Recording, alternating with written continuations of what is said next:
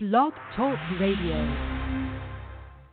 Uh, oh, sorry. Aloha and welcome to Talking Pictures with Paul Booth. I'm your host, and this is a really exciting episode. Well, I'm excited. This is the mini preview, episode number one for the 2018 Newport Beach Film Festival. Uh, I love this festival. This is the eighth year in a row I've had the good fortune to cover. Well, will be covering it. So, of course, to get right away, thank you to Corey, Todd, PR, all the wonderful volunteers, the team, all that. Uh, I'm going to just preview a few films from the first weekend and Monday, and I'm going to tell a couple of quick stories from my first seven years at Newport. Uh, this festival is very important and special. It was the first film festival I covered. I at the time I was writing uh, DVD reviews for a newspaper in Hawaii, and I happened to just hear about the festival. I had just moved back to California, and I contacted them, and they were kind enough to give me a badge. Now, the great part of that story that made me continue and follow my path, I will sh- I will save for the end. But first thing on the preview is going to be Monday, April 30th. This festival goes from Thursday the 26th till Wednesday, May 3rd. And on Monday, April 30th, I'm going to admit I'm a bit biased to this film because it is about uh, the island of Kauai, which I'm from. And right now they're having really bad flooding. So we want to send our aloha to them and safety and peace and good wishes and not to take away from Newport, but we know they would feel the same. Uh, so, with that, the first film that I want to preview is titled Poisoning Paradise. It's an environmental documentary directed by Keely Shea Brosnan. Uh, she's the wife of Pierce Brosnan. Uh, it's going to be playing also with Aloha Aina Warrior. This will be the 30th at 5 p.m and it's at the Triangle, which is Triangle Square to those of you that uh, I still don't call it the Triangle. No offense to Newport. Again, anything I say is not the opinions because uh, this film I'm going to get into here uh, makes me very sad. It's it's a film that you need to see that's important. Uh, played the San Diego Film Festival last year and many others. So anything I say in these shows is not the opinions of Newport or any of their sponsors. Because uh, this first one I'm telling you about, um, it's going to be hard to not have some sadness. Uh, Poisoning Paradise is a journey to the world of Native Hawaiians. Oh, and of course, it's produced by my friend Terry Tico. Uh, journey to the world of Native Hawaiians whose communities are surrounded by experimental test sites for genetically engineered seed corn and pesticides strayed upwind of their homes, schools, hospitals, and shorelines. For many years, my dad worked at one of the hospitals near one of these main spraying fields. So it's very dangerous, and I, I just really hope that he's not going to end up having cancer in five years from now. Um, we hear from scientific experts, healthcare professionals, as they expose the effects of environmental injustice on a local population. These photos were just heartbreaking. It it took the blue ocean in Hawaii. The ocean's actually blue, so I know I'm not insulting Southern California, but you're thinking, wait, the ocean's already green. It took a pristine blue ocean that you could see through, see the reefs, see the rocks, and made it brown like chocolate. And this has been going on. This this fight and activism has been going on um, for years, and there has been some change, but there again, there's never enough. And people forget they they just don't think that these islands end. They don't go on to the next state and the next state, and there's not thousands of miles. So if you destroy the island, the island is gone. So uh, I encourage people to come see this. Uh, it has an inside joke I've been saying, don't tell too many people because I need to get a seat too. Um, also, it's going to be playing with Aloha Aina Warrior, uh, which I'm really looking forward to uh, seeing as um, because this film is friends of my friend, uh, it's present Aloha Aina Warrior, which Aina means uh, land, and of course, warrior is what everyone thinks warrior means, but in Hawaii it is very, very, very uh, like Japan. It is a it has kind of a different meaning. It's not just like you stuck with it. It means like you look at everything as a warrior, not being condescending, but it has a different kind of thing. And especially if it's attached to the word Aina, because it means you you come from the ground of Hawaii. Uh, this is going to present an unflinching look at the reality of chemical testing for GMOs on the west side of Kauai, which this was where my father worked. Uh, follow professional surfer and undefeated professional mixed martial arts artist Dustin Barca as he embarks on an epic battle going head to head with the largest chemical corporations in the world in an effort to protect his community and way of life. Uh, now, in Hawaii, Hawaii, and I'm not saying this doesn't go on anywhere, people love their land, love the ocean.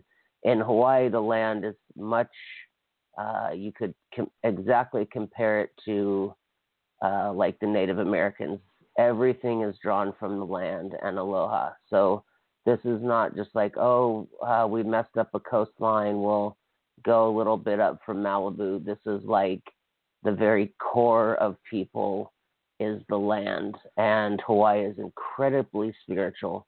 Uh, if you're from there or you tune into it, the aloha spirit makes everything happened. I'm not just saying this, but uh, you know, like Newport letting me attend their festival. Uh, ha- when they didn't know me and I was a small publication, was the Aloha Spirit. I'll tie that in in an even bigger way to the story I tell at the end. And so, Poisoning Paradise, Aloha Aina Warrior, come out.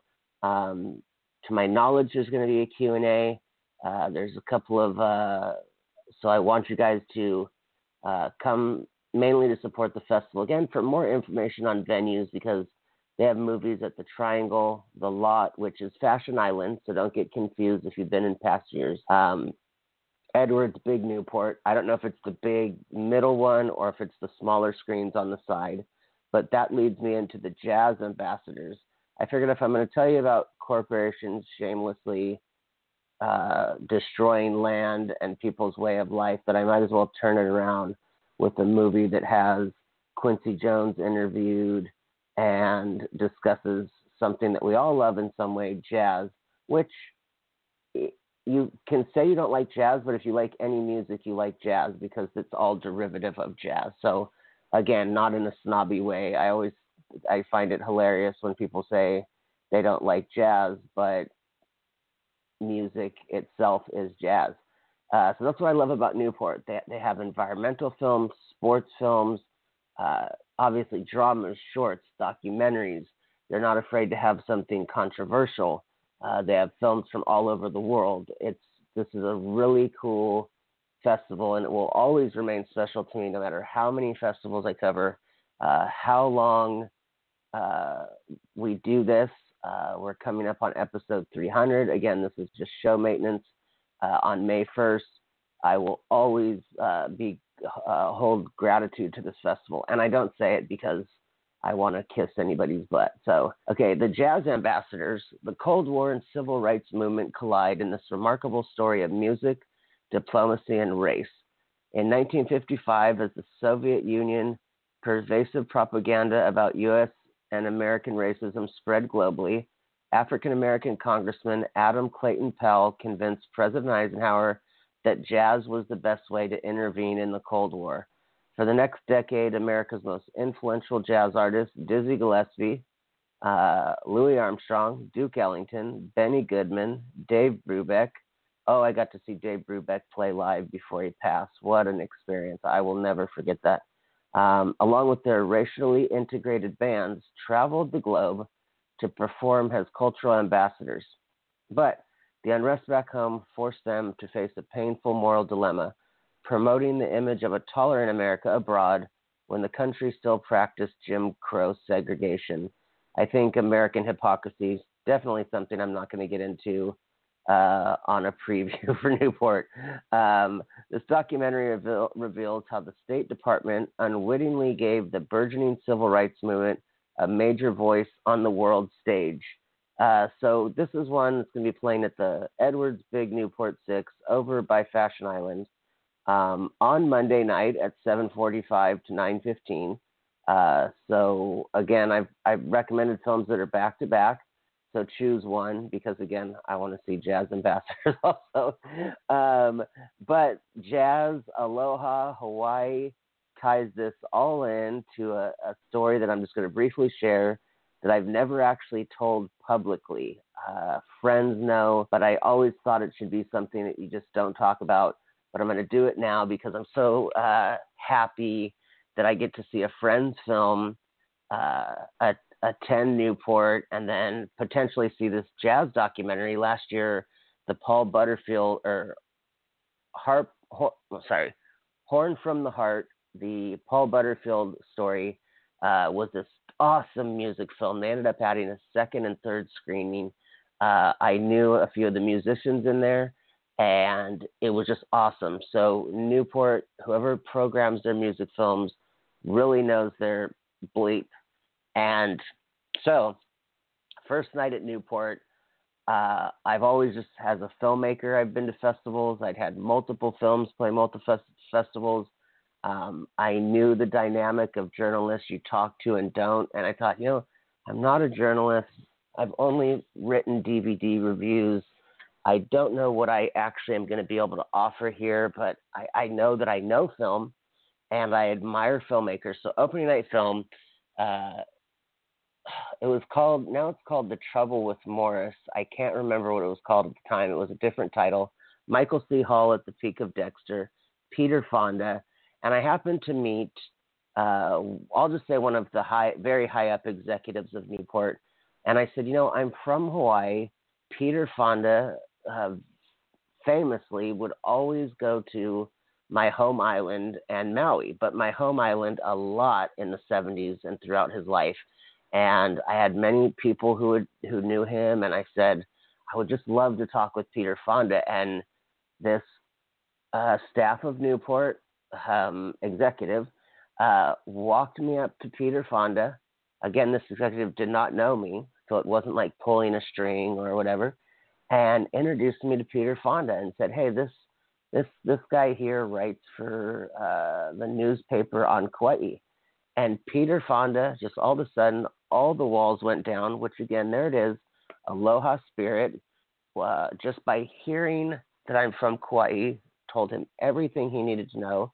Um, the aloha spirit would not have brought me a badge at a festival. Uh, meeting this executive staff the minute the red carpet started, or I see myself and I'm sitting there standing in front of Peter Fonda. So we talked about Hawaii, and this other journalist started to interrupt him, and he actually said, excuse me, I'm talking to this guy. And long story short, we hit it off. We were talking about 70s films and cinematographers, and I had seen one of his rare films that he directed right after Easy Riders, and so people really didn't pay attention to it.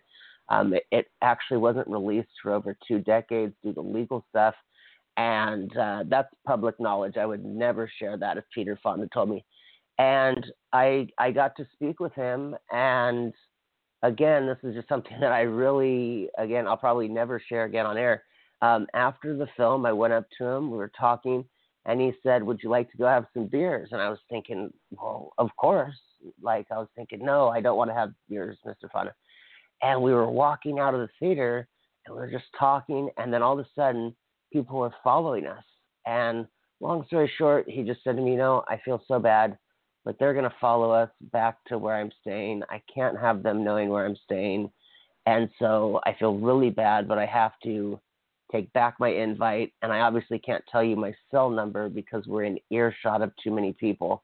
And I just thought it was so nuts because Peter Fonda was inviting me for beers. I I never regret that it didn't happen, but I just think that it was cool that Kauai brought that and uh, you know, I guess now that I'm thinking about it, it would have been pretty cool to drink beers with Peter Fonda because we were already talking like we'd known each other for years. It was really interesting. And so, of course, paparazzi and people in the audience were bugging him.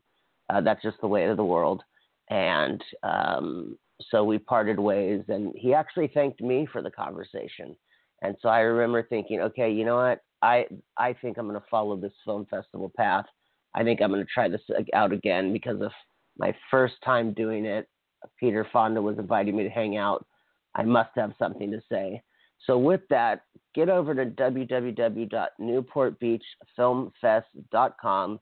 All your info on films, uh, obviously synopsis, C's, whatever the word is, and the multiple venues. Um, I just wanted to get out, give this quick preview, tell you guys about a, a film that's sad and one that will bring joy, and then let you know Newport Beach Film Festival. You gotta love it. That's all I'm gonna say. Uh, again, NewportBeachFilmFest.com. April 26th to May 3rd. aloha.